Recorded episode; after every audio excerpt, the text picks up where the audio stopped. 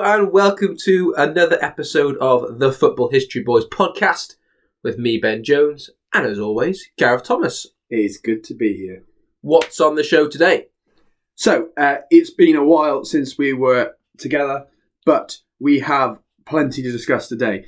We will finish our talk with VAR. We're going to look at what we would change, how we would change it, handballs, offsides, implementation, various things like that. But first up, we're going to chat about the 1930s, the 1950s, and 1990s because we are talking about football's most important decade. We've narrowed it down to three, but we're going to have some of your thoughts too. So we'll look at those decades in depth and then we will hear what some of you think. Sounds good. We're going to be running a poll as well on Twitter throughout the show to find out what you guys truly do think is the best decade in football history. So, without much further ado, shall we get straight into it? Yeah, let's do it. So the 1930s then. Why did we narrow it down as one of our most important decades? Well, I posted uh, a piece on our blog a while ago, and I reposted it again the other uh, two days ago onto Twitter. And I got quite a bit of a buzz from people talking about the 1930s. They were retweeting it, they were commenting on it, saying about how it's it's almost a forgotten decade in some regards due to the, the wider events happening around the world at the time. Mm. The rise of fascism, uh, Hitler in, in Nazi Germany, and so on, overshadowed most of the other things that were going on around of the world. a world economic depression as well, really, was it? Yeah, so it's the start of the decade, yeah. Massive depression going on throughout the world for America and so on. Um, but yeah, 1930s football is often forgotten about, uh, especially when you think about the decades that came after the war as well. So yeah, I think we need to give it its due respect. Yeah, definitely. And, and so I've sort of split some of my uh, notes, my research up into things that happened in club football, things that happened internationally, um, but summarised really in the 1930s being the decade where it became the world game. And so I guess the first stop has got to be in 1930, first ever World Cup. Yeah, Uruguay.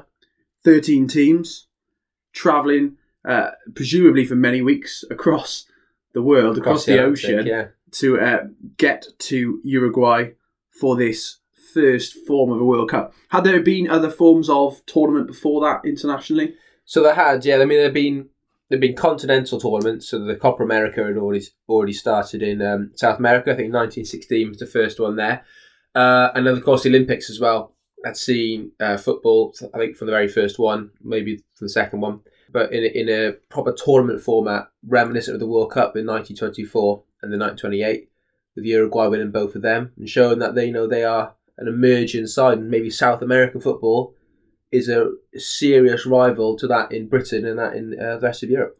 Yeah, FIFA was founded in 1904, wasn't it? I think the intention was always to globalise the game. Um, and potentially that is why, when you look at those 13 teams who are there, none of them are British. I think the FA were very resistant to it straight away when the idea of a global tournament, um, where, Yeah. as you said, they could lose their crown. Yeah, and they, they, I think their official line was um, that they thought the British Home Championship was a higher standard of football, so there was, wasn't much point in going all the way over to Uruguay um, to just win easily. I guess what the English would have said.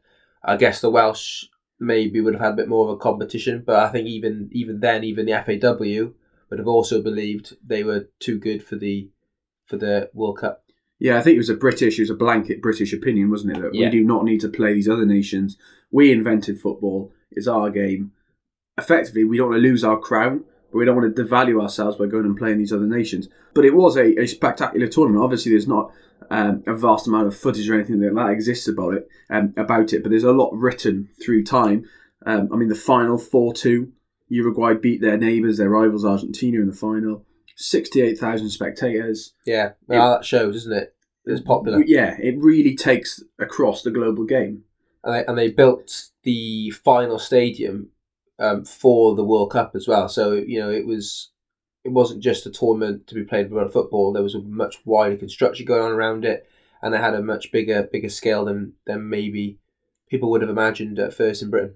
Yeah, definitely. And then obviously four years later, we come to the second ever World Cup. Um, got sort of historian Matthew Taylor here, a guy who's written a vast amount about the history of football, saying how Charles Sutcliffe, who's the chairman of the FA, said the competition is a joke. We're not going, and they refused to go. This time it's hosted in Europe, though. This time it's hosted uh, in Italy. And so on home soil, Italy have a chance to try and take that crown from Uruguay. And of course, Italy at that time are you know under a fascist dictatorship of uh, Benito Mussolini. Um, you he loved his sport, didn't he? He loved football. you know, yeah, and he, he, he obviously saw sport as a way of bringing the country together and promoting that nationality that was so in- integral to his fascist beliefs. You know, nationalism and so on. So I think yeah, that, that that's a major thing, and that's what sport and football is so good at. Is it can help to reflect, you know, and teach us what was going on at the same time in, in wider society. So yeah, what happened to that World Cup? Well, Italy lift the trophy, but as we said, there's still no home nations there, and this leads us to then what happens is called the, the Battle of Highbury. It's quite well known, isn't Mhm. it? It's still 1934. Italy win that tournament, world champions. England, however, still consider themselves world champions, uh, and so it leads to the probably one of the biggest friendlies, certainly then that had ever happened. Unfriendlies. Unfriendlies, yeah, absolutely, between Italy and England on Arsenal's home ground of Highbury. Uh, the winner, according to English media, would be declared the world champions, of course. They love to do that. And They still do. what happens? England win. 3 2. A fine, fine performance by England, and credit where it's due to England. I think they play very well. They went- Incredibly dirty game, vicious game. They went 3 0 up, I think, in 12 minutes. Yeah, And then I think Italy got into the game. I think um, Giuseppe Meazza was playing, wasn't he, Yeah. for uh, for Italy at the time? Yeah, um, very dirty game. I think broken arms, broken noses, I think it was in the aftermath. I wonder. I wonder what would have happened though had England have lost that game because obviously they win that game, they declare themselves world champions, and what it means is they're still therefore not interested. They're like, there we go, we've beaten these fake world champions. We're the real world champions, and so they're not interested. Then four years later, when we come to 1938, obviously 1938 now on the brink of the Second World War, Yeah. um, just been studying appeasement in my year eights. Um, well, I've just been looking at the um, the 1936 Olympic football tournament yeah, in uh, in Berlin as well, and uh, it obviously Hitler obviously was a big presence at the tournament, and before the games, the players would give you know Nazi salutes and things to appease uh, Hitler, which is you know absolutely shocking. Think about that happened today. and England did it as well. No, they played in Yeah, yeah. They did it. But there was a couple of stories I, I read about. I think Peru were really good in the tournament, and they I think they beat Austria four two in the I think it was either the quarterfinals or semi-finals, and Austria, of course, uh, two years later will be annexed into Germany uh, in the Anschluss, Mm. and so uh, Hitler wanted to keep Austria happy and so on. Then there's lots of reports, lots of um, historical uh, writing these days that they think the game was rigged in favour of Austria, and despite the fact Peru won four two, there was a pitch invasion at the end of the game uh, by apparent Peruvian fans, and Peru were uh, kicked out of the tournament. So Austria went through uh, and made it to the final, which they lost in the end. I can't remember who to, but they lost it. But yeah, it shows that maybe there was a, a lot more to that Olympic tournament than meets the eye. A lot of uh, naughty goings on. Yeah, absolutely. I mean, there's the, obviously there's the Jesse Owens as well, isn't it, in the athletics, um, black American who won a number of medals in front of Hitler, and he turned his face away and he walked out of the stadium when he saw it. Um, incredibly important because, of course, 1935, the Nuremberg laws that starts to uh, turn the tide for Jewish people living in Germany. Uh, 1936, 1937, Hitler starts to expand his military and uh, march into places like the Sudetenland or uh, Yeah. into the Rhineland. And so, actually, you start to see there's so much going on, and yet we try and have a World Cup to hold the world together, really, Mhm. 1938. And Italy actually retain that. They become the first ever back to back World Cup defence. Um, their manager, Vittorio Pozzo, the only guy to ever do it as a manager. Interestingly, beat Hungary in the final, yeah. and then Hungary after the war then will emerge, as you'll see later on, as the dominant team in Europe. Yeah, yeah. But again, rejected by uh, the home nations, what we call the home nations, England, Wales, I Scotland. think it was in Ireland. France, wasn't it, as well? So it wasn't far from home at all. So they could have they could have gone there. Yeah. On home soil, though, uh, for us of Britain, talking about club football, obviously in this period of time, it is developing immensely. 1920s, another important decade that we're not going to fully look into today, but you can vote for as one of your most important. Um, you could absolutely say the 1920s were key in terms of football rising. Um, obviously, broadcast on the radio. So the first ever radio FA Cup final was Cardiff City's win at Wembley in 1927 against Mhm. Arsenal. We've had the White Horse final, a very famous one we've talked about in the past. So 1920 saw football grow. 1930s where it establishes itself as the the sport in Britain, I guess. I think isn't it? so. Yeah. So obviously, as you just mentioned, then radio broadcast of the Cardiff City game, uh, and then radio then takes off massively into the 1930s, and football on radio as well takes off massively. So I think we uh, prior to football really being the main sport, I think certain events were often broadcast. Mainly, I think that the boat race, um, Wimbledon, the Derby, I think Epsom Derby, things like that. So more the the middle class sort of games um, were promoted for, uh, through the radio. But then as football starts to get promoted a lot more, and it says I think um, nineteen the late nineteen thirties, the roundup of the football scores on the radio. So you know, uh, Leicester nil, Liverpool five, you know, and so on. Yeah. that became, as as a, a historian's written, a, a national institution.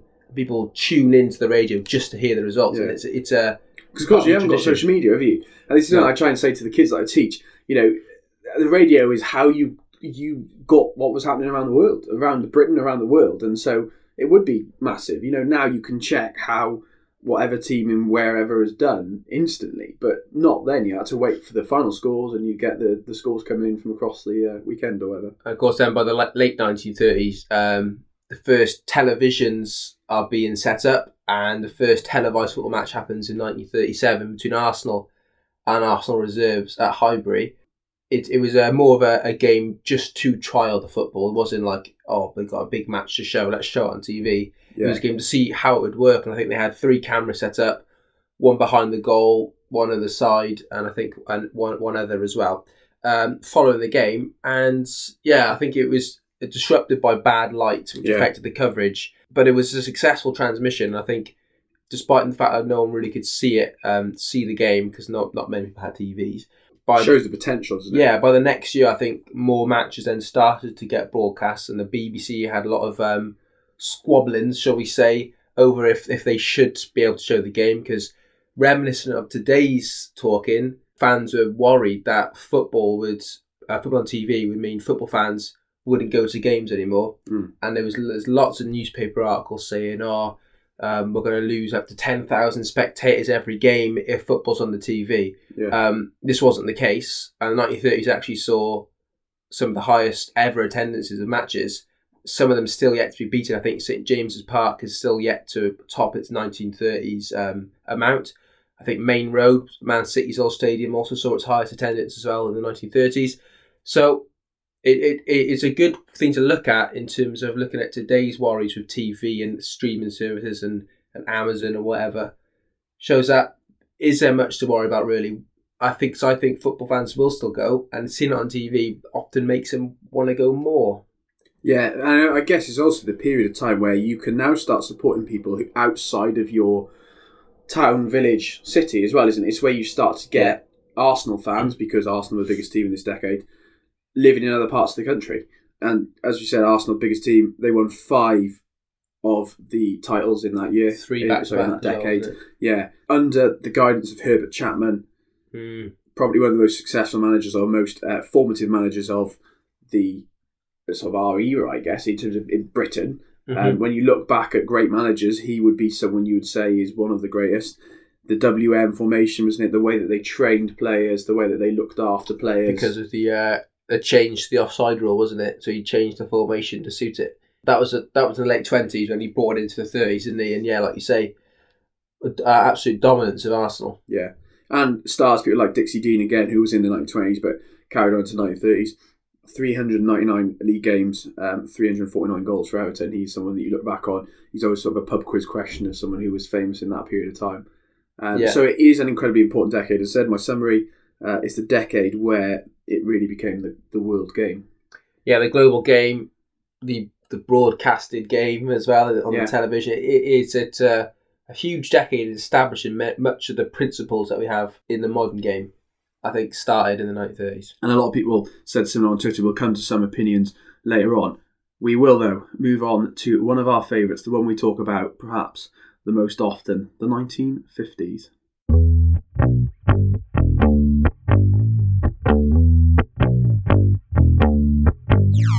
Right then, the 1950s, a huge decade for history, not just for football, but the wider society changes going on. The end of rationing, the 52. start of you know intense Cold War, bickering and the emergence of rock and roll as well, changing youth culture forever. And uh, yeah, a huge decade. But we love the 1950s. we love it for football. We love it so much. In our book, which is coming out in April the twentieth, twenty twenty, uh, we have a whole chapter dedicated to this incredible decade. Many important moments, some would say. Let's start off with you then, G. What have you got? Well, 1950s, I think, really is where so I guess the global regeneration of football happens. Obviously, we've had six years of war that involved many, many tens of countries, really, brought the world to its knees in many cases. You know, the dropping of an atomic bomb, things like that. The, the world was shocked by what it had seen, I guess, in those six years of war. The end of the 40s then is that recovery process happening. We have an Olympics in London, 1948 Olympics, the austerity Olympics, where they try and recover things.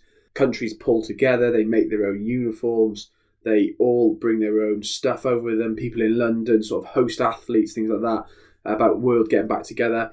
And in the 1950s, football tries to do the same and get back together, get back on its feet. Britain, England are very much accepting that the game is now not just, as we said in the 30s a couple of minutes ago, it's not just that they're the best and everyone else is trying to compete with them. They actually understand that they need to go and play Yeah. those other sides now. Uh, we also see massive decades of people like West Germany, Hungary, we've talked about it so many times before, Italy. The face of football changes, and I guess that starts again, like the 30s did, it starts with a World Cup in 1950. A really important World Cup, and some say this this World Cup is the start of modern football, football in its current its current state. It's huge. uh, Even before the tournament is huge. I think the Italian team, of course, a year before, 1949, much of their team, their best players, are unfortunately um, killed in the Superga disaster Mm. in Turin to the amazing Torino side, which probably would have Won the third World Cup in a row. yeah, and probably would have um, dominated the coming decade. Unfortunately, their plane on the way home from a friendly in Lisbon crashed into uh, the Superga Basilica in Turin, and everyone on board uh, died. So that's the start of the World Cup. And then the next year in Italy, very sceptical about going. They don't want to fly, so they take a, a boat over instead. And It's hosted in Brazil. because it's hosted in Brazil, of course. uh, Thank you. And they, uh, yeah, they they go home straight away, don't they, in the group stage? As does uh, England. First ever World Cup. One representative from the home nations. Very much uh, everyone was behind back in England. It would have been back here in Britain. It would not have been the case of today where we, we enjoy England's failures and we, we laugh at the losing to Iceland and things like that. It would have been you back England, you want England to do well, you want England to represent Britain. Yeah. And so everyone would have been on England's side.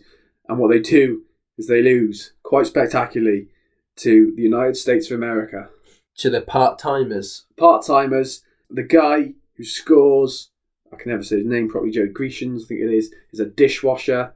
There is no journalists there from America because they're so convinced they're going to lose. Yeah. There's very little journalists from Britain because they're sceptical about the World Cup anyway, and obviously it's a long way to go, even in 1950. Uh, And so they lose 1 0. And there's stories and there's newspaper articles of how back in Britain, because again, communications aren't across the Atlantic, still aren't perfect, people misprint it and they think because it's a 1 0 loss, they either printed it sort of 10 0 to Britain, uh, to England, or 11 0 or something like that. And Yeah. They, they get the score wrong because they cannot believe that it's 1 0 to the USA they've lost inconceivable. ridiculous. It's called The Miracle on Grass, isn't it? And again, uh, our book that is coming out, Football's 50 Most Important Moments, available now on Amazon. You can go and have a look for that. Um, and there is a whole section about that. But also, they lose three days later to Spain. Yeah. And they're dumped out. And they're gone. Their World Cup is over. Unbelievable. Unbelievable. Yeah. Unbelievable. Not just this, though. Not just The Miracle on Grass. There is another event that happens. because of course the 1950 World Cup for for English um, sort of media and, and writers, you know, the Miracle on Grass is maybe the biggest Yeah. event, but globally speaking, and in terms of general football, the biggest or much bigger event really is what happens in the final match of the tournament. Can't really call it the final because of the, structure of it back then. Used to be a, a group stage in the 1950s, and it was the final game of the group between Brazil and Uruguay at the Maracana, and it's called the Maracanazo now. The tragedy of the Maracana. Explain to me more. Well, again, lots of stories here, and there's been some great books written. Alex Bellos wrote one um, about this the history of Brazilian football, considered a major, major turning point in Brazilian football history. They are convinced they're going to win. They print newspaper articles the day of the finals, celebrating the fact they've already won the World Cup, Yeah. declaring themselves as world champions. Brazil world champions. You know, like you'd have now, you'd have the scarf saying that they've won, the T-shirt printed saying they're champions. yeah. half and half scarf. Yeah, saying already there, and they lose. They lose to Uruguay. Two one. Um, stuns South America. There's talk of people crying openly, people not being able to go to work because of the, how devastated they are. You know, Brazil's a very passionate culture anyway, isn't it? But the fact that they've lost to their rivals, um, another South American side on home soil, staggers them, doesn't it? It I've heard, stuns them. I've heard a story that the Uruguay team, as a way to get them fired up for the final, they had the newspapers that the Brazilian journalists had written saying that Brazil Brazil are world champions, and they basically urinated all over the uh, newspapers in the, in the in the changing room before, and it you know, really fired them up to win. wow. And even though they went behind, they came back to win two one. Yeah. and uh, yeah, incredible. And that is the turning point for Brazilian football, and it it means everything in their game they they have to reevaluate Mm. and think we need to change. They even changed the kit color Yeah. because they they up to then I think they might have been playing in blue, uh, blue and white, and they changed to yellow, uh, yellow and green, the colors of the Brazilian flag and so on. And it, it yeah, they think we need to change it. We need to get some more youth players coming through. And of course, in 1958, then as we'll talk about in a bit, a certain player comes through and changed everything. Yeah, absolutely. I mean, it's staggering, and you can see how for Britain it was fundamental because of the on grass. For Brazil and South American football, it was so special. For the USA, you know, soccer becomes accepted a little bit more so because of it. It is a significant, significant World Cup. Yeah. Obviously, then the four years in the interim for international football, there is some humorous moments involving England again. 1953. Hungary have been developing this. They're on this run, aren't they? They're rolling. They're they're flying. They win the '52 Olympics, is it? Yeah. Win the '52 Olympics. They are heading towards the next World Cup. They're looking good. They are the world's best side, really. England invite them to Wembley.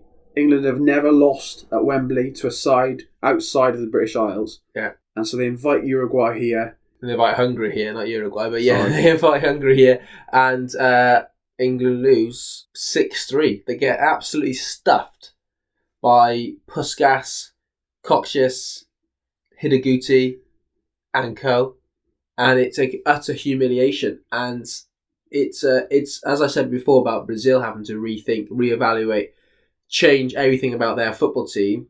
The same then had to happen to the English team. It was a moment where they realised maybe we're not invincible. Maybe we're not the best team in the world. Because even though we lost to USA three years ago, we were in Brazil. We were away. We were Yeah. home. Yeah. Now the continent. Never lost at Wembley. Now it's happened at home to a team which at the time no one really knew much about. Because, you know, they'd won the Olympics so on, but they hadn't really played, had a proper test against England. And they absolutely, yeah, they completely stuffed them. And six three is a thumping, isn't it? There's no way looking around that. They score after the first minute, and they Hidegkuti opens the scoring for uh, Hungary after the first minute, and from that point on, uh, there's stories again of people watching it like jaw dropped of how good this side were. I think even the the English players had were you know their jaws were dropping as they watched the Hungarians just run rings around them, and you can watch you watch footage on uh, YouTube now. Yeah. and you you watch the Hungarian team, and they look. I think as um, I think Bobby Robson might have said it, or Alf Ramsey, one of them, that they look like they were from another planet. Yeah. They they do as well. They the way they play the game is you could it wouldn't be a miss in today's football compared to England. Sort of get it, kick it, hoof it, you know, whatever. They pass it around. They play really nice football. Hidegkuti's playing in that false nine position, dropping deep, so the England defenders don't know what to do with him. You know, allowing Kocsis and Puskas to come in and, and get the goals. It's uh, it's complete decimation. And then just six months later, England challenged them again. They say, "We'll come and play you in Hungary." In the warm up to the '54 World Cup, of course, just sort of two months beforehand in May '54, and they lose seven one. Just a seven this time. Just a seven. Um, they are spanked again, and, and actually, this then leads into the 54 World Cup where Hungary are the team to beat, aren't they? They are the team. They're the team to beat. Called the Mighty Magyars. They opened the tournament, I think, by beating West Germany 8 3. of course, West Germany, who just emerged defeated from the uh, the Second World War. They're not very much liked by the rest of Europe, by the rest of the world. But yeah, Hungary batter them 8 3, and it seems like Hungary are going to just steamroll this World Cup. Yeah, and Puskas picks up an injury. Again, read about this moment, certainly in our book. Uh, we spend a bit of time talking about this. But Puskas picks up an injury. The star man for that Hungarian side, the Galloping Major. What it leads to in the final is called the Miracle of Bern. He returns, but he's not fully fit. And West Germany stun the rest of the world. They beat this Hungary side that have been building and building to this World Cup success. What would have been, and you know, they've not won it since either, so this would have been their moment in Hungarian football history to win that World Cup. And they don't get over the line. It's a, it's a bit of a tragedy, really, isn't it? Yeah, it's, it's a crime. Like you know, fair play West Germany, but I'm, I'm I'm devastated really for Hungary that they never won that World Cup with that side. And this is, of course, Hungary, which is uh, as a nation is under the the communist is a communist puppet state of the USSR. So it's almost the communists against the capitalists as well, isn't it? It's a, Yeah. it, it means so much more than just the game. But that was an incredible World Cup, and it saw loads and loads of goals. Played in Switzerland, of course, with a with a stadium, the final stadium with a quite a funny name. So if you want to find that out, look it up. Um, but just looking at the quarterfinal scores here, Austria Switzerland, obviously a rivalry between those two nations. Yeah. Seven five to Austria in the in the quarterfinals. I mean, where are those kind of scorelines now? That's what I want to see in the in the modern day World Cups. I want to Uh-huh. see these are these are the these are the four quarterfinals. You got a two 0 win for West Germany of Yugoslavia, boring. Then you got the seven five game. You got Hungary Brazil four two, which was known as the Battle of Bern, and you got Uruguay England, which was four two as well to Uruguay. There you go, England getting a bit further this time, Yeah, but losing again. the furthest they get actually for a while, quarterfinals. Um, it, it was a it was a huge huge World Cup, a really significant World Cup. Four years later, though, the final World Cup of the fifties is the birth of the man that we mentioned earlier, the birth of Pele.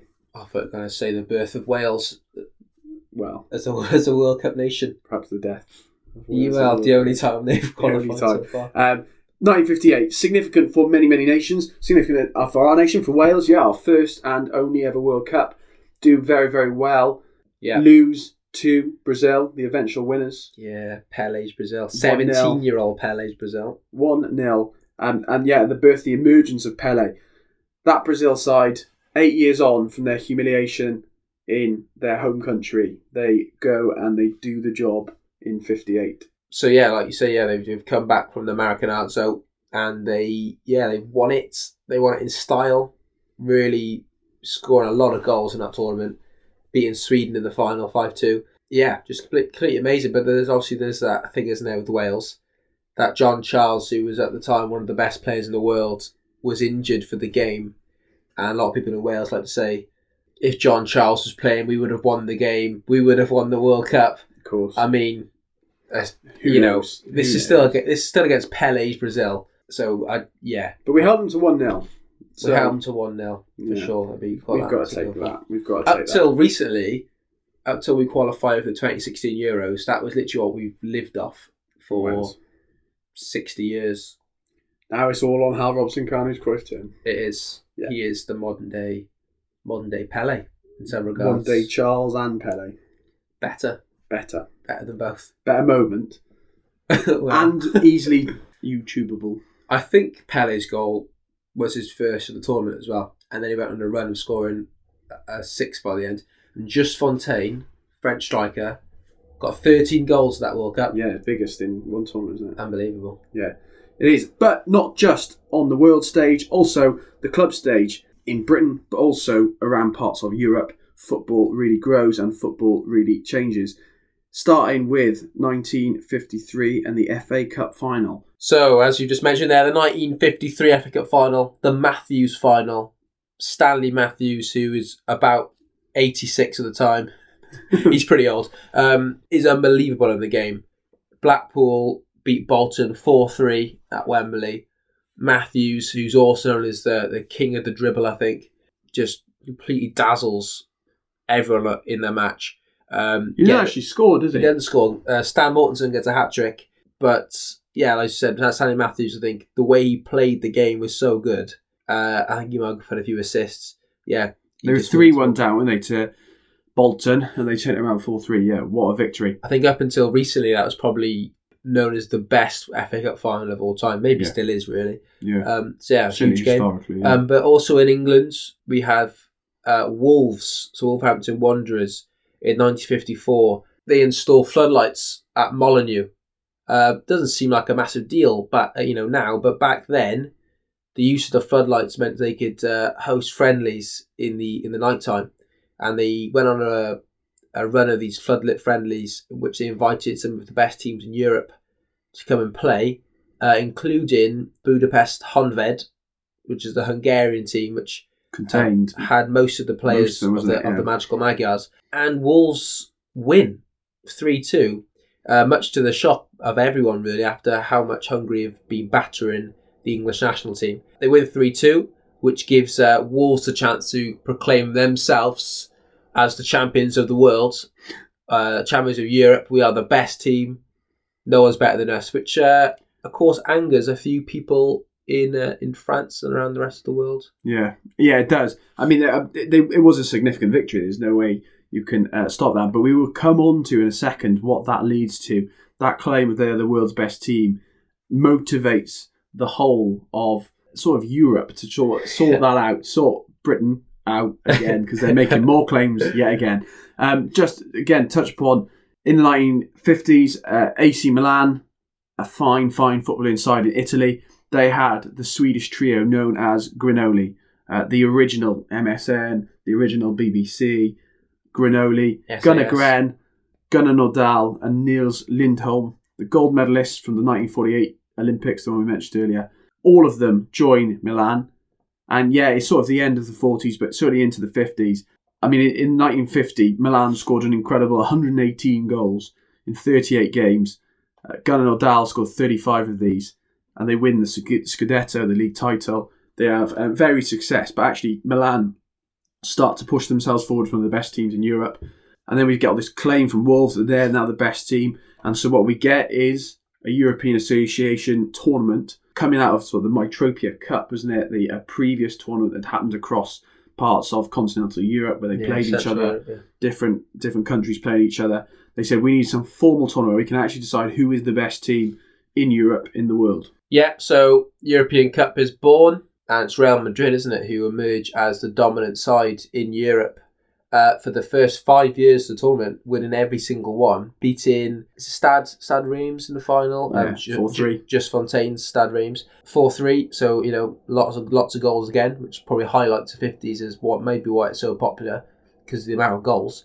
They also Yeah. beat Fiorentina, Milan, Reims again. But they contain, I mean, some of the best players in the world, don't they? Di Stefano, Alfredo Di Stefano, uh, Raymond Kopa, Francis Gento. They eventually get Puskas. They signed Puskas from Honved. Uh, their side was ridiculous, wasn't it? It was a ridiculously good side. Yeah, just incredible team dominates Europe. And I think the English clubs they don't, they don't join the first season, do they? But they, no, they- again, uh, Chelsea, I think it was, were, were the ones who rightfully could have joined because they won the league the season beforehand, and they are told by the FA you're not allowed to go. Um, it's not that they necessarily want to go; they sort of ask, "Should we go?" and they're told no, and they agree. It wasn't that they were forced not to; they were told you shouldn't, and they said, "No, we agree, we shouldn't go. This is ridiculous," um, and so they don't. English clubs do eventually join, but they don't have very much success. They, they do decently, but they, they don't win it. And so this title that England is still the best footballing nation, the greatest footballing nation, uh, is found out actually is not the case. But uh, of course, one English team, Manchester United, Potentially, Busby Babes. yeah, had a fine chance of winning it, didn't it? That Busby Babes. Yeah, of course. But so by February they've done pretty well, and they and they uh, they just qualified for the next round. Um, it was qualify for semis, I think, actually going through against Partizan Belgrade. Uh, but unfortunately, on the way home, uh, I think after stopping at Munich to maybe refuel, the uh, the plane didn't manage to take off, did it? And it crashed after. yeah. uh, a the couple of failed takeoffs, and they crash. Many, many of the Busby Babes are killed, and they? The team is wiped out.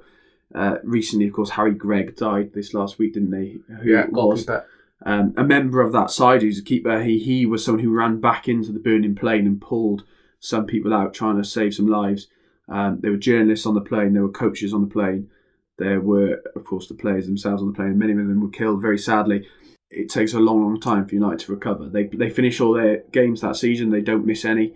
which is staggering, really. Yeah. Um, Unbelievable.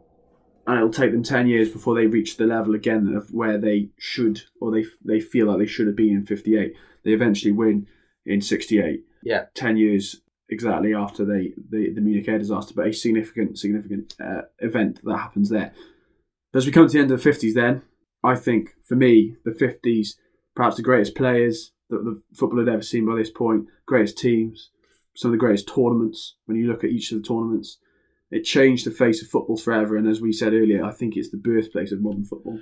Yeah, it's uh, a decade of enjoyment in football. I think it's uh, almost a reaction to the the 1940s and the hardships of war. You can see through the football how it's being played, these new ideas, people being open minded to new ideas and so on. And that's uh, really reflective there. The last thing I just mentioned is uh, is television is becoming more easily Of available course, yeah. and again we see the broadcasting and more people can see it and uh, even though 1930s is when it became the global game 1950s where it really cemented that legacy starts the coronation of Queen Elizabeth, doesn't it? 53. Yeah. People buy a television set to watch the coronation. Out of that, now more people have the television and they are able then to broadcast on a wider scale to the people across. and by the 1960s then we have match of the day yeah. and then so on brilliant Brilliant. Thank Next you very one. much. Great. So um, we'll take one more break and then we'll come back and talk about the final decade that we think is one of football's most important, the 1990s. And then we're going to hear some of your opinions on this. But first, a quiz.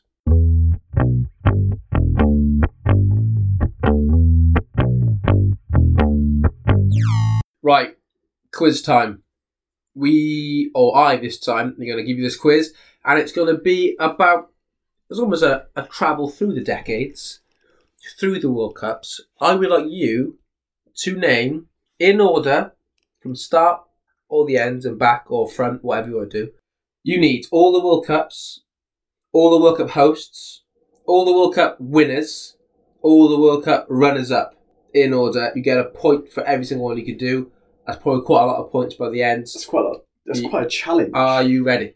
Are you ready, listeners, as well? You could play along. at Play home. along at home. Okay, one, two, three, go. Okay, then. So the 2018 World Cup was played in Russia, Yeah. was won by France Mm-hmm. against Croatia. Yeah. Was it 4 2? Yeah. Good. 2014. Good start. 2014, Brazil. What Yeah. World Cup that was. Cracking World Great, Cup. great tournament. Cracking World Cup. Won by Germany. Mm-hmm. They beat Argentina. Yeah. Was it 1 0? It was Yeah. after extra time. Extra time, wasn't it? Yeah. Good. So Okay, So- 2010. 2010, South Africa Yeah.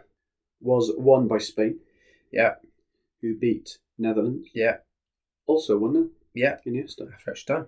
Okay, 20, uh, 2006. 2006 was hosted by Germany. Yeah. Field World Cup. Was won by Italy Yeah. against France. Yeah. And that was on penalties. Yeah. What was the final score? 2 2.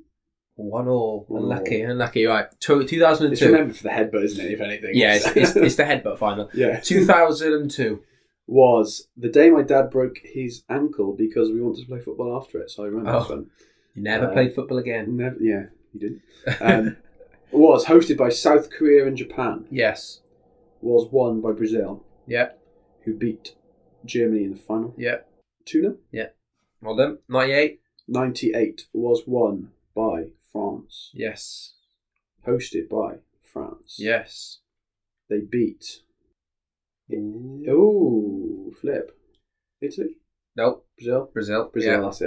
Yeah. Ah, Score Mm, scores, oh, 2 0. three 0 3 0. Yeah. Zidane, Zidane, a Zidane really got final two, yeah, yeah I knew, I knew yeah. Zidane had two, I thought you just had both. Okay. Ninety four. 94 was hosted by the US of A. It was. Lots of won by Brazil. Yeah. I see that I'm going to lose out on these points now. Who beat Germany, Italy. Italy, Yeah. 2 0. Nil nil penalties. Okay. Uh, I was born 93. nineteen ninety. 1990, that was one. That was Italia 90, so it was Yeah. hosted by Italy. Yeah. Was won by West Germany, the last Yeah. time West Germany existed. Yeah. Wasn't it? Mhm. Just after the wall has gone down. Good history in that. Mhm. Was therefore against. Could be screwed here. Italy, Argentina. Argentina. Score. 1 0. Well done. I'll pause there. We'll come back to them for the rest of it afterwards. Okay, great. There you go. Give you a bit more time, chance to revise me. Perfect. Okay, um, let's move on then to our final decade before we hear some of your thoughts. Let's 26 talk. so far, mate. 26 so far. Out of, I think, about 30. That's not bad. That's not bad. Pretty good. Um, let's come on to the 90s then. We just talked about the 90s there. We touched upon some of those World Cups. Let's look a little bit more in depth because when we asked for your opinions, lots of you said that the 1990s was one of your favourite decades or when we talked about the most important football's formative decade, lots of you said the 90s. So, Ben, why would people say the 90s were a key decade? Well, the 90s is uh, a huge decade of football. We just mentioned then three of the World Cup finals, starting the decade with Italia 90, a tournament which Nessun Dorma. Yes, the Nessun Dorma, of course, opens it up. Um, it's on, I think, the, uh, the footage, isn't it, as well? Uh, the coverage. Um, it is, I believe now, there's a generation of football fans who have a- an incredible nostalgia feel about the Italian 90. For many of them, it's their first Yeah, World for lots Cup. of our followers, isn't it? Yeah. England get to the semi final, so it's successful for England in that way. It's not that good a tournament, really. It's very short in goals, um, lots of one nils, um, two points still for a win at the time in in an international football. A lot of negative football. There's, there's those big moments in that tournament which signify what the game could become in the next decade. You have the rise of African nations at the tournament. You have Cameroon beating Argentina in the group stage. Uh, you have Roger Milla doing his dancing. It's it's oh there's a oh there's a new continent on the block.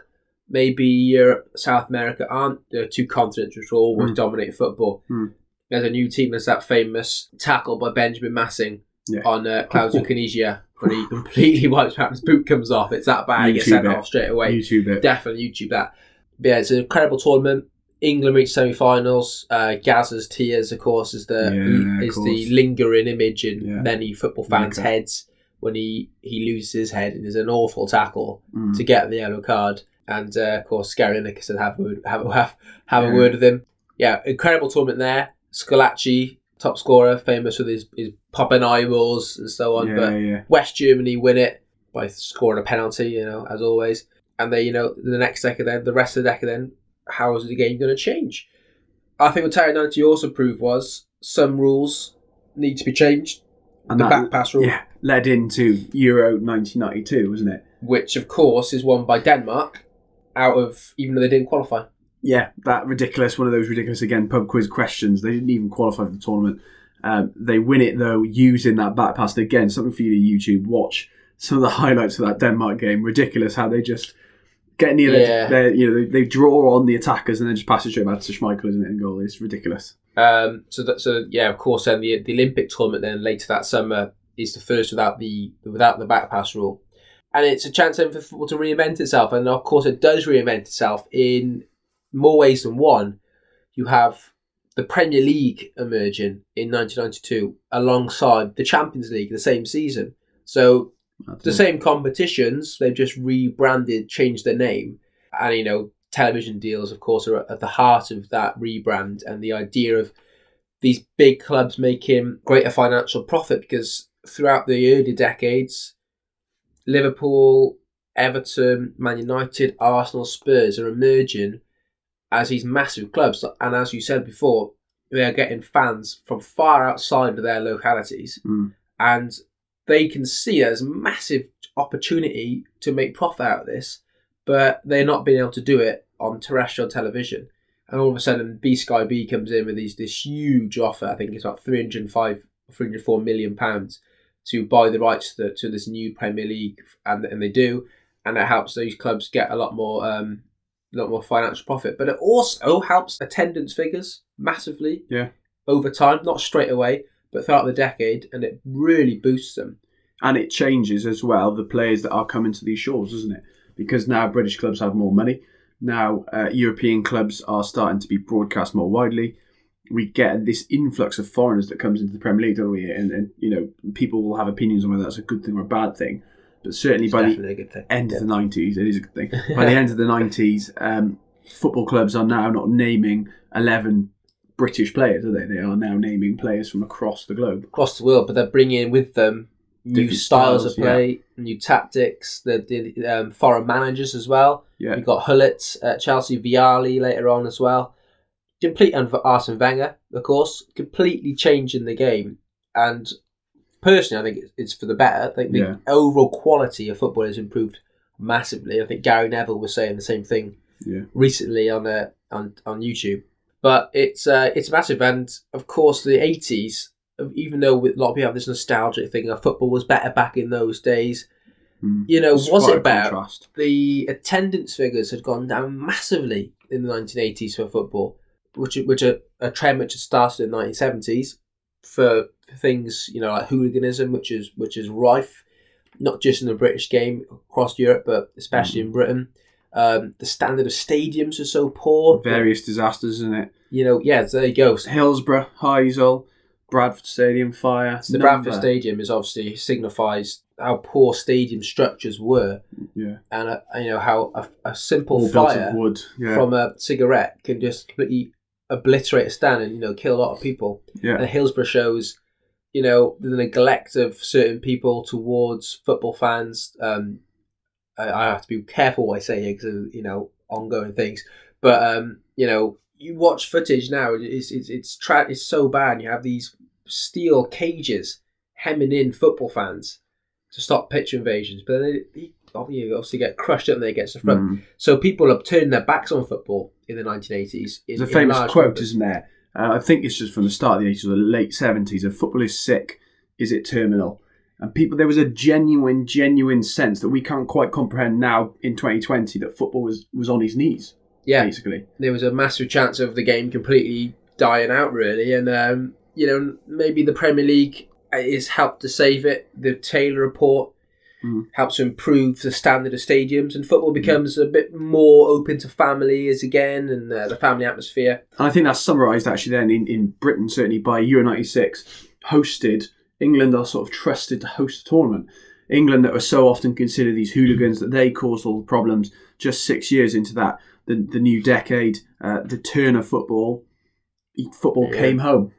Football came home, yeah. Um, so talking about hooliganism, actually, um, the 1992 Euros with Denmark win it. Their fans are so uh, well praised as well throughout the tournament. They get the nickname Roligans, Yes, yeah. and they they help to change his image. You know, maybe football isn't terminal, maybe the sickness isn't terminal, and that can change. And it's not about going and fighting people. There's stories. My dissertation was on it when uh, we were at university. Um, you read some of the literature written by people at that time who went to football for the purpose of fighting other people. And I think that Yeah. shifts, doesn't it? That changes. That actually you're not. The purpose of you going to a game now is not to hit people, not to, you know, find their pub and have a scrap with them. It Yeah. became about the love of the game again. Of course, Richard Holt's um, famous book "Sport and the British," which is like the, like the Bible to sports historians. The very, the very, uh, the conclusion of that it's almost quite um, depressing to It's read. bleak, isn't it? It's very bleak. He's he's almost he's almost going along the lines of maybe football is sick.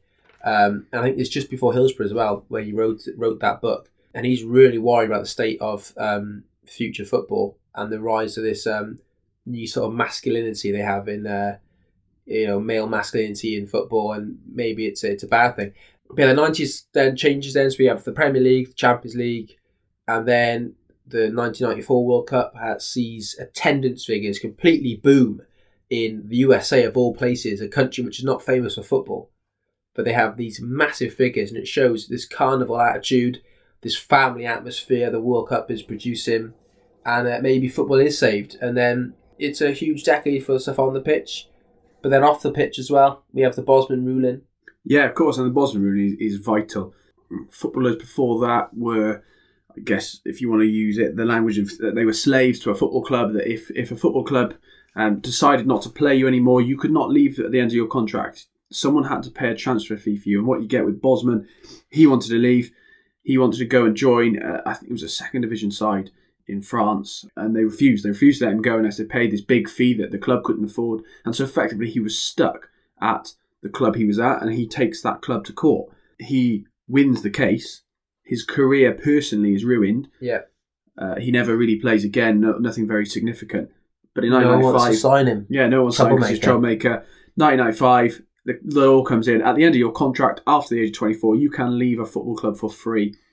And of course, changes football now that we see today. I mean, fee transfers are a massive part of our And game. it, and it shows that footballers can dictate a lot of yeah. the decisions that And again, around them. good or bad, you know, obviously good for the footballer, but it, it also leads to the rise of the football agent. Of course, it does. Um, yeah, we also have uh, the 32 team World Cup, France 98, which uh, you mentioned before about the influx of foreign players into the um, English or British game.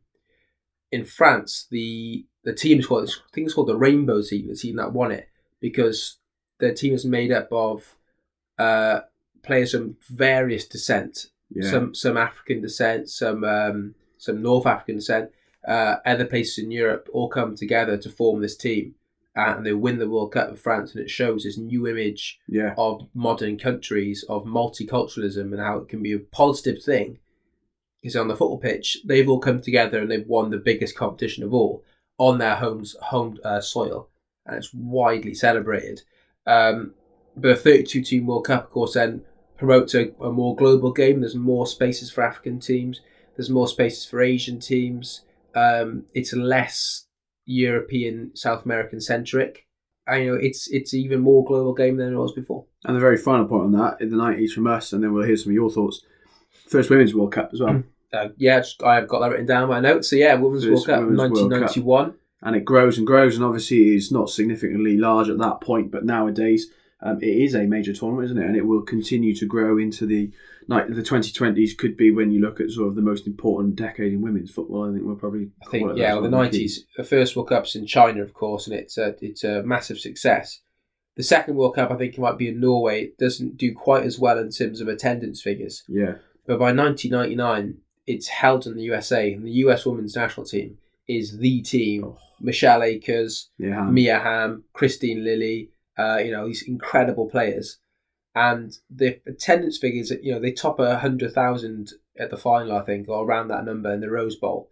So Yeah. the stadium which had held the men's World Cup final in 1994, five years later, held, holds the women's, and it does just as well for attendance figures. yeah. And it shows that there is an appetite for a women's game, and there is fanatical fans who are going to follow this game, and they do, and it helps to completely uh, extend and, and blow up in the next uh, next Definitely. decade. massive, massive uh, decade for football. Let's hear some of your thoughts then. So we will scan through loads and loads of you have replied with various things. Um, we've had many people saying the 1990s, lots reminiscing, saying it's your first decade, it's where you first thought about it. So Neil here, Neil Hogg, uh, it has to be the 90s. Uh, the, for decades, football had never really changed. In the 90s, everything changed. The way games were policed, the way fans were treated, stadiums changed. We've got an influ- the, obviously the Premiership, the Premier League, um, Sky TV, foreign players, investors, kickoff times, kickoff days. yeah, yeah, so it's sure. not just three o'clock on a Saturday. The back pass rule, money. So many there from uh, Neil. Thank you for that. Um, Jack Rife uh, at Jack Rife five. He is also the nineties because of the Bosman rules and the opening of the Iron Curtain. They will never be the champions like Steaua, Red Star, or even Ajax anymore. So yeah, some of these uh, Eastern European teams winning the Champions League at the start of the decade. significant, isn't it? Um, follow the trawler as well. Said the nineties. Again, similar reasons: Champions League, Bosman ruling, so on and so forth. Uh, plenty there. Uh, Ross Kilvington says the 90s as well, uh, due to the money side becoming more and more prominent and laws such as the back pass uh, and the Bosman ruling. But he did say it's a tough one. He said he was uh, torn between the 90s and the 70s, both for different reasons. So the 70s was the term uh, total football was introduced through Johan Cruyff and the Dutch team and introduced to the masses. And there were some great World Cups, controversial World Cups as well, 1978. Find out more on the footballhistoryboys.com. Yeah. so a couple of other ones then. Anthony Lewis uh, said the 2000s because that was the decade where he started following football. Yeah, so I guess for him, very important. For us, very important as well. The 2000s, uh, Uh, where the love of the game develops for both of us. We've got Dell. He says uh, his favourite decade is the 1950s. Well done, Dell. Um, the Hungarians and their influence on what came later. England finding out they that they are not unbeatable. Arthur Rowan push and run, sowing the seeds for total football. The emergence of Pele, Real dominating Europe, and that's just for starters. There we go. It's a, it's a good place to start. It's a Very good place to start. Outside right, who regularly tweet us, um, thank you for that, said that the 1870s, okay, so they've gone right back in time. Good stuff. Football gets properly organised, the formation of the FA Cup breaks into the working classes, it overtakes rugby for the first proper time, um, takes off outside of Britain, the first internationals. That's a huge decade. Um, it breaks into working classes, and the following decade, then you have Blackburn Olympic winning the FA Cup in 1883, a working class team of um, professionals or players being given broken time payments. And then by the late 1880s, the Football League is born, the Mm. Preston North End, of course, of that incredible side. We also have Nathan uh, Dommel, who's gone for the 50s. Says you have the best club team, the best national teams, and the birth of important tactical ideas which shaped the next decades and wider professionalisation in football. Alex Horsburgh says the 60s and the 70s. So the 60s from a UK perspective, obviously World Cup winners for England. Uh, for Scotland, he is Scottish. The first European Cup winners from these Isles was Celtic, then obviously United the year after, Man United. Uh, two Scottish teams in the main Euro Club tournaments, so on and so forth. 70s for him, of course, it grows even more. So two World Cups for Scotland, one for England. Um, so England do better than Scotland there. Sorry, Scotland do better than England there the world, the European uh, Cup dominating more. Of course, that is where the, the English clubs start to dominate as well, isn't it? At the end of the seventies. Um, so that's a significant decade too. we have RG has gone for the first decade that the World Cup was broadcast live in the 1960s. So, of course, 1962 in Chile is an incredible World Cup, incredibly scandalous World Cup full of famous battle-y games. Then you got the 66 World Cup, and it sets the stage for football's global explosion, which is true. Um, you know, 66 World Cup, I'm doing some research on that at the moment for our new book, which we just started writing. And yeah, incredible World Cup actually. It's uh, I'm looking closer at certain teams, you know, North Koreans and so on, and how they came into the game. Yeah, incredible there. So many, so many uh, shouts. Please keep in touch with us over at TFHBs on Twitter. We want to keep hearing from you. We will just have a look at the poll.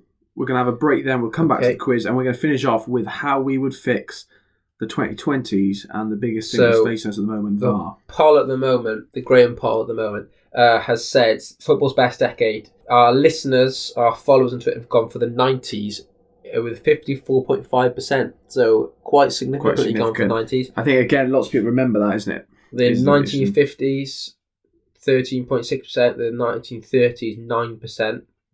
And then some have, uh, some have gone for other, and they've gone for that's 22%. But the 1990s seems to be the decade of choice. Should we do our vote for the biggest? Three, two, one, and then we'll say what I think ours biggest. Yeah. Three, two, one. 1990s. Oh. There we go. I was going to say 50s, but I think our discussion has changed my mind. Cool. Good. I hope that is helpful But for what, you what it does show is that importance is in the eyes of the beholder. And it, you know, we can't say for definite what's important. Yeah. And it's up to you to make your own choice. And tell us about it. Buy our book, Football's 50 Most Important Moments. You can read about tons and tons of them in there. Okay, let's have a break. Then we'll come back for the quiz, and then we will talk about VAR.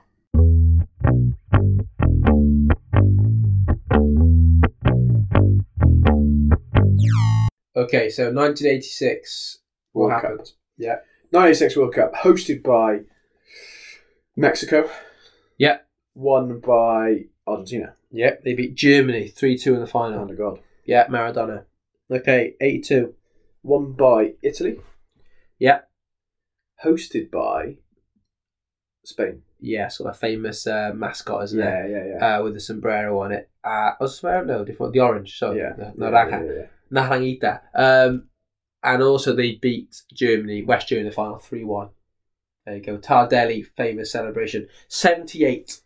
78, hosted by Argentina. Yeah. Won by Argentina. Yeah, beat Holland 3 1 in the final.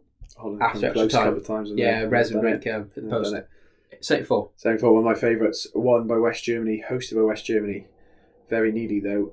Didn't. They beat Netherlands in the final 2 1. Find out more about that World Cup in a football's 50 most important moments. Uh, 1970. 1970, won by Brazil. Yeah. Hosted. Ooh. Hosted by.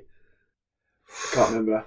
Mexico Oh, again. Mexico I think again. Mexico '86 was not originally meant to yeah, be there. it wasn't. It wasn't. Maybe Colombia or something, and they couldn't Yeah. get ready in time. Yeah. Uh, okay, they beat uh, Italy in the final four one. Okay, 1966. Won by England, hosted by England. Yeah, score in the final. Four, three, 4 2. four, two, four, two, four, two. Against West Germany. Yeah. Oh, Uh, Fab. Okay, 1962. 62, won by Brazil. Yeah. Hosted by uh, Hungary. Mm, well, hosts. Yeah. South American. Battle of Santiago. Oh, Chile. Yeah, Chile. Chile. Um, Yeah, okay. I'm not sure who they beat the final that year, to be honest. yeah, no, I don't I think I'm Czechoslovakia. So then, 58 was hosted by Switzerland, won by Brazil. Won by Brazil, hosted by Sweden, who Sweden. they beat in the final. 5 2. Then, here we go, it is Switzerland. Yeah, this is- 54. this is the proper World Miracle Cup, of Being. yeah. This is a proper World Cup. Uh, won by West Germany, hosted by Switzerland. Uh, yeah. 50, won by Uruguay, hosted by Brazil. 38, won by Italy, hosted by France. Yeah. Then, won by Italy, hosted by Italy. Yeah. 34, and then 30, won by Uruguay, hosted by Uruguay. So, We're there. what I can see is you've got a very good knowledge of the 1930s up to 1954. then you have a little little area around the 60s where you, you know, to work on it. Yeah, and then you just power on for that. So overall, got 51 points. That's not bad. It's pretty good. Take that. I'm not sure how how many. Probably out of about that. 60, I imagine. Though. But yeah, well done, well done. Good. Our That- final chat then is one that is a hot topic because I've got into a couple of debates about this over the last couple of days. Obviously, we said back when we started the pod, our first ever pod, VAR was probably going to be a hot topic for this next season. Obviously, it has proved so. Okay, it wasn't. It wasn't like a massive prediction. We It's- obviously it was going to. It's the elephant in the room, isn't it? At the moment, it's like we want to do a podcast. We don't really want to talk about VAR, but you I can't you avoid can't it because it is it is modern football. It is, and we're getting to that point now where we're starting to plan for next season, and, and obviously Yeah. like IFAB and people like that are starting to plan for next season. And so lots of people are saying we need to fix VAR. And so the first thing I want to say is VAR is split into three things. Can we stop labeling VAR as just everything you dislike about a decision? Okay, so we've got the handball rule is not VAR. I feel like it's going to become uh, almost like a swear word soon. Yeah. VAR. you can't say VAR. Handballs are different to VAR, but we see them because of video system referee. Offside is a different law to VAR, and then we've got the implementation of VAR. And so we've asked for your opinions, but we've also got some thoughts Yeah, ourselves. so people are blaming VAR for the decisions, but actually it's the rules, and VAR is rules just the highlighting problem. how bad the rule is. So, first thing, how are we going to change it? So, handballs. As it stands currently, if you're an attacker and it hits your hand in any way, shape, or form, accidentally or on purpose, um, in the lead up to a goal, the goal is ruled out. If you're a defender and it hits your hand, it is still along with the same laws of deliberate handball. Could you get out of the way? All those things like that. So, it only changed. The rule that's changed is that if it hits your attacking hand, is the goal is ruled out. Yeah. Thoughts? Um, handball. I don't I haven't, I haven't had much problem with this one. I, I, guess the, the ones it. that people didn't like are the Declan Rice one, wasn't it? The head where it's headed onto his hand and he could do nothing about it. Uh, yeah, I know, but it, we don't we don't like it because we all thought VAR, like in the World Cup two years ago, was going to give us more goals. Yeah. and it hasn't. It's taken off more than it's given. But um, yeah, it- So would you change handball? no, I wouldn't change it because it's football. Okay. Hands are arms are like they are pretty forbidden in football. Yeah. You can't use your arms, and even though it was accidental, it just happens. That's the only argument I've got with the Declan I, I didn't like it. Of course, I didn't like that it was ruled out because he had nothing to stop it happening. But had it not hit his hand, that ball was flying away from him. The hand is what brings it down into his path. And so, Yeah. whilst I a I point. dislike that he had no intention of handballing it, it's not a deliberate handball. That's not VAR's fault. That's the No. handball rule that was changed this year. I mean, people need to start. Oh, sorry, I don't want to get angry about it, but people need to read. Every year, around July, they release the new rules for the new season. It just so happened that these rules coincided with VAR, and because VAR exists, you cannot therefore like not give it because we've got a video that Yeah. shows it's hit his hand. If the rule is it's hit your hand, then you have to give it. So what you need to say is, fine, we change handballs. That's people to decide how you change handballs. Had the Premier League introduced VAR last season, we might not have as much anger at it this season because, as you just said, The, it's just be happened to coincide with, with the new Yeah. rules. So yeah, handballs. I mean, you, you so can't. anyone who moans at VAR for handballs, I, I, I think I'm- what's you're worse. blocked. what what's worse is it's the cut off point, isn't it? Of how far away from the goal is a handball okay? Yes. Uh, and then it allows a goal. But there you go. That's what needs to change. But then again, you know, you handball it, you you're bringing the problem on yourself. Uh, right, next one. Next one, obviously, is the offside. Now, this is the debatable one. Again, it's not VAR's fault. People don't like the lines on the screen. The problem is, we've got VAR, it exists, the technology exists to be able to look at an offside. We have to. As it stands, anything that is beyond any part of a goal scoring body, so other than your hands um, or your arms, that anything that is beyond the last defender or the two last defenders, uh, you cannot give a goal that is offside. Okay, that is offside. That is the rule. We've got VAR. That means anything that touches that border, anything that goes beyond that border, you have to, as it stands, go as a handball. That's not VAR's fault. That's the offside law. We just now have the technology where we can check every single goal and say, actually, that's offside. Your yeah, your toenail. Is, Your toenails. you know, we may not like cut- it. Cut your toenails. That's not VAR's fault. That's not VAR's fault at all. It's just Yeah. the fact we can now check it. So what we need to change is the offside law then. Uh, Gary Lineker, one of uh, the proponents of just if it looks offside is, I'm sorry, stupid. ridiculous. Can you have just look at the screen and say if it's offside, the referee decides. That means that um, referees potentially will just be influenced by the situation in the stadium. That's just the same Point rule as one. was before, really, isn't it? Yeah. It, it's a linesman. There's no point to technology then if you just look at a still picture and say it looks offside. You have to have a line. Um, And and to what one person thinks looks offside, the yeah, next person's gonna go, no, that looks onside. of course it is. And if it's your team, you're going to say it's onside. If it's you- against your team, you're going to say it's offside. And if you're neutral, Ridiculous, Gary. it's ridiculous. If you'd like to. You sponsor us, yeah. yeah, if you want. I don't know if I want it because he's annoying me with VAR. And you can't you can't just look at a picture and say it looks offside. So anyone who's saying that again, ridiculous. Um, You, Yeah. The question is, how do you solve it? Okay, and that's what I've been saying. I've replied to people who've given us some ideas, where they saying, you know, oh, just if it looks, get rid of the lines. I understand why the lines are annoying. I saw some journalists who are actually sort of in the know about these sort of things and and how it's going to be implemented. What they think may happen is that they're going to stop those those little dots that you see on the screen. They're going to get rid of them because that's they know it's annoying fans. And so they will still use those dots in Stockley Park, but they just won't share them with fans. And so they're going to still rule offside in the same way, but they'll take it away and look like that. Um, they'll do what Gary Um, wants, and they'll just rule it by picture. Yeah, whatever Gary wants. However, another Gary, Gary Neville, on TV the other day during the controversial Man United Chelsea game was was adamant. He was, you know, there was a goal given for offside against Giroud, and he Yeah. said he's offside. Yeah. Doesn't matter if he's a centimetre or you know a metre, he's offside. Yeah. So the goal can't count. That is that's one of the oldest rules in football is the offside rule. Yeah. And now we can just tell without doubt, without a shadow of doubt. And that's it only annoys you, yeah, if it happens to your team. Yeah. I mean, I wasn't really that bothered by the, uh, the by that because I saw his foot was offside, so it was Mm. like, well, he's offside. But then that does bring us Even to a still picture would have said offside. Giroud. His foot was offside, but his head scored a goal. So Yeah, would you it change changes. it that potentially? Here's a suggestion. Here's a proper suggestion. This is what I want from people. Give me proper suggestions. Give us proper suggestions rather than just saying change it. Personally, I would, The part that scores it. the body. Yeah. So he scored with his body head, scores. Yeah.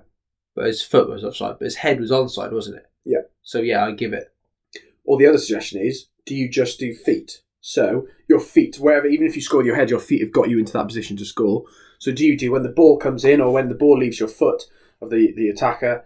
Um, is it that where your feet are? So if your whole body's offside, you could be leaning. It would obviously be weird if you were, but the whole body could be offside, but your feet are onside. That's still onside.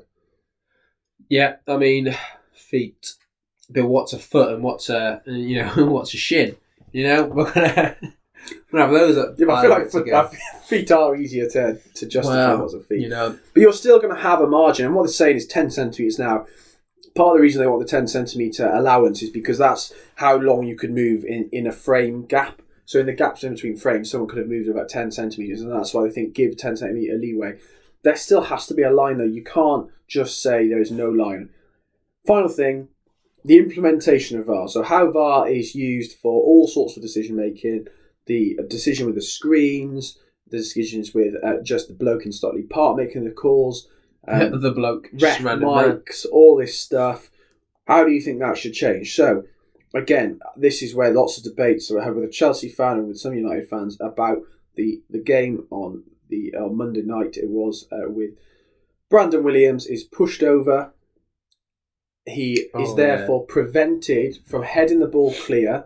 Chelsea score. Now, VAR factually has to look at that and say Brandon Williams was going to get that head away. He was quite clear. He was, the ball was coming towards his head. He could have easily headed that ball away. That would have stopped a Chelsea goal. The problem comes was that the reason Azpilicueta pushed into Brandon Williams, the defender, was because he was pushed firstly by Fred. I think you had a disagreement with this, didn't you, with um, Tom Passmore? Yeah, long disagreement. And. I think I disagree with you as well, mainly. But I, I, the problem is, I'm not cheering on the fact that it was ruled out. I wanted Chelsea to win I, the game. I understand. Yeah, you you're basically explaining why it was, why why the referees made that Yeah. decision. and I can see that when you when you made that clear, I did think, oh, Yeah. you know what, you got a good point there. But I guess I think I think the football fan in me wants to see goals. So you just say play on. Is that what you'd say? Because because uh, part of the discussion I was having with people who disagree was My saying, head says it should be ruled out because of what you just said about if he was if he wasn't pushed, he, clears heads that ball, and away. so it's not a goal. My heart says goal. My heart says, you know, Azpilicueta is pushed, and then so too is Brandon Williams. Why? And they're basically the same push. Why is one a foul? and Why is one not? And at the same time, It wouldn't be a penalty. It would As- never be a penalty. as that I know. that's Then- that's the issue if- in that yeah. one. Fred's Fred's push on Azpilicueta is never a penalty. Is Cardiff City on the weekend had a 94th minute goal ruled out for something reasonably similar, not exactly the same, but something similar where Tomlin pushes the keeper. The keeper has so much protection. That's that's an issue that you know wider football issue of protection around keepers. It would if Marshall, David Marshall was in goals for Wigan on Saturday, or um, you know Fred pushing Azpilicueta, is not a penalty on the attacker. However, Tomlin jumping across Marshall, Brandon Williams being pushed by Azpilicueta, that is preventing the, the keeper or the defender making a goal saving clearance. And it just so happens that in the, in the world we live in, in football that we live in, the defender gets more protection, doesn't it, in the box? Yeah, I mean, what's annoying me though is, I think going, you know, Garth Crooks mentioned it in his team of the week the other day, but uh, Van Dijk against Norwich, he was literally, you know, wrestled to the ground by two players Mm. on a, on a. But this isn't like a little slide push. This is a proper wrestle to the ground, which in the World Cup, referees are really hard. Yeah. And they gave penalties for every time they saw it. Yeah. And that seems just gone now. It's gone. You know what? It's not a World Cup anymore. Who cares? Let them wrestle to the ground. Well, that's because the Premier No League penalty. came along with these rules saying we're not going to implement it that heavily. So the question is implementation. And so what would have happened there? Um, I guess you could say play on would be the argument to that one incident. What I think the wider thing is is why not go and have a look at the screen? The reason he can't, again, people saying he should have just gone and look at the screen. He can't. Okay, the rules as it stands is you cannot go and look at the screen because they've been instructed for anything like that. It's just Stockley Park. You can only look at the screen for red card offences. So Anthony Taylor was not wrong to not go and have a look at the screen because he can't. So that would have to change. You'd have to give guidance that you Yeah. can go and look. So what we want to see, I think, from next season, I think what will happen, like the 2018 World Cup, I think we'll see the use of screens more so. Is it? You can't look for a penalty either. Um, it's only for red card offences. Ah, that's poor. That I mean, in the World that- Cup, that's it's that's that's what British people wanted, and that's my other frustration where I went crazy about it. People in the World Cup saying, you know, it's getting involved too much. No, it shouldn't happen. We should only have major incidents looked at. And so what the Premier League said is you can now only look for red cards. Everything else will be def- decided by a, a highly qualified elite Group One referee, I Chris lo- Kavanagh. In that I case, loved it at the World Cup. yeah, I thought it was great. but but not everyone did, and, and part of it, because it was did. involved so much, wasn't it? Because it was involved so much. It was involved a fair amount. But I think they, but it was done quite quick. He he would go straight to the screen, check it, and come back. It wasn't like he just stood there in the middle of the pitch with a swarm of players around the referee Yeah, while he waited to be told. Yeah. he was like he go, and you, it was not clear for the fans. I think to see what was and happening. I think that would have solved the decision on Monday. That that one, it, it had Anthony Taylor given it. Of course, Chelsea fans would have still be angry, but at least Anthony Taylor would have given it rather than Chris Kavanagh in the box yeah, in Stockley Park. And the same with um, any other decisions. Like if the referee on the pitch is making the call, I feel people are better in it. Just some of the thoughts though about um, implementation of it. Ref mics, I think we need them. I've been saying it for years and years and years. I, I Twitter searched my own name to find the first time I ever mentioned ref mics. I think it was about 2010. Um, mic up referees. It works in other sports. yeah. we hear their discussions. The problem again with that is if you've ever heard some of the, the clips, uh, there's the one of um, the FA Cup final a few years ago, wasn't there, where they're shouting like "dogs oh dogs DOGSO" for denying a goal scoring opportunity, or like the conversation is far more fluid than in, in rugby, whereas they're chatting to each other the whole time. And so I, don't know how it would work. I think that perhaps they'd only turn the ref mic on for an instant, maybe. I, Um, I think yeah. I think But I'd love to. I'd love to listen to it. I'd imagine that. So you can shut the commentator off and just have the ref mic on. Oh, I love to shut some of the commentators off, but I don't see the problem with ref mics. I don't know why. I think it's a protection of them. I think it's a protection of them because I think there will be times where a referee probably in a fast moving game like football goes, I don't know, I didn't see that.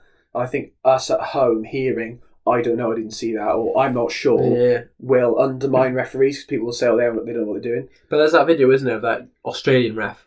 Uh, I think it was maybe a year ago, and he he's mic'd up, Yeah, and he says, "I I, I haven't seen it, mate." yeah, And he goes, "Can you give them a check for me?" yeah. and they do, and it's properly, it's clear, and it looks Yeah. really good. But the problem is, that's the Australian league. It's not the Premier League, Slower. and the fans of the Premier League won't like they it. won't go for it. And and the other thing I think is uh, PGMOL, the the referees, the players, games, match officials um, association. I think they need to come out and explain decisions. I think it doesn't have to be the referee after the game. Lots of people want that to happen. I've always said referees come out of the game. It's never going to happen. But maybe a, an official, the like, guys, Graham Poll, I think runs PGMOL, isn't it? He if he came out and said at the end of a, a weekend, this is why this decision was made. This is why this decision was made. We got this one wrong. Perhaps even admit when they got them wrong. That will help things out. How, how would you feel about umpires call?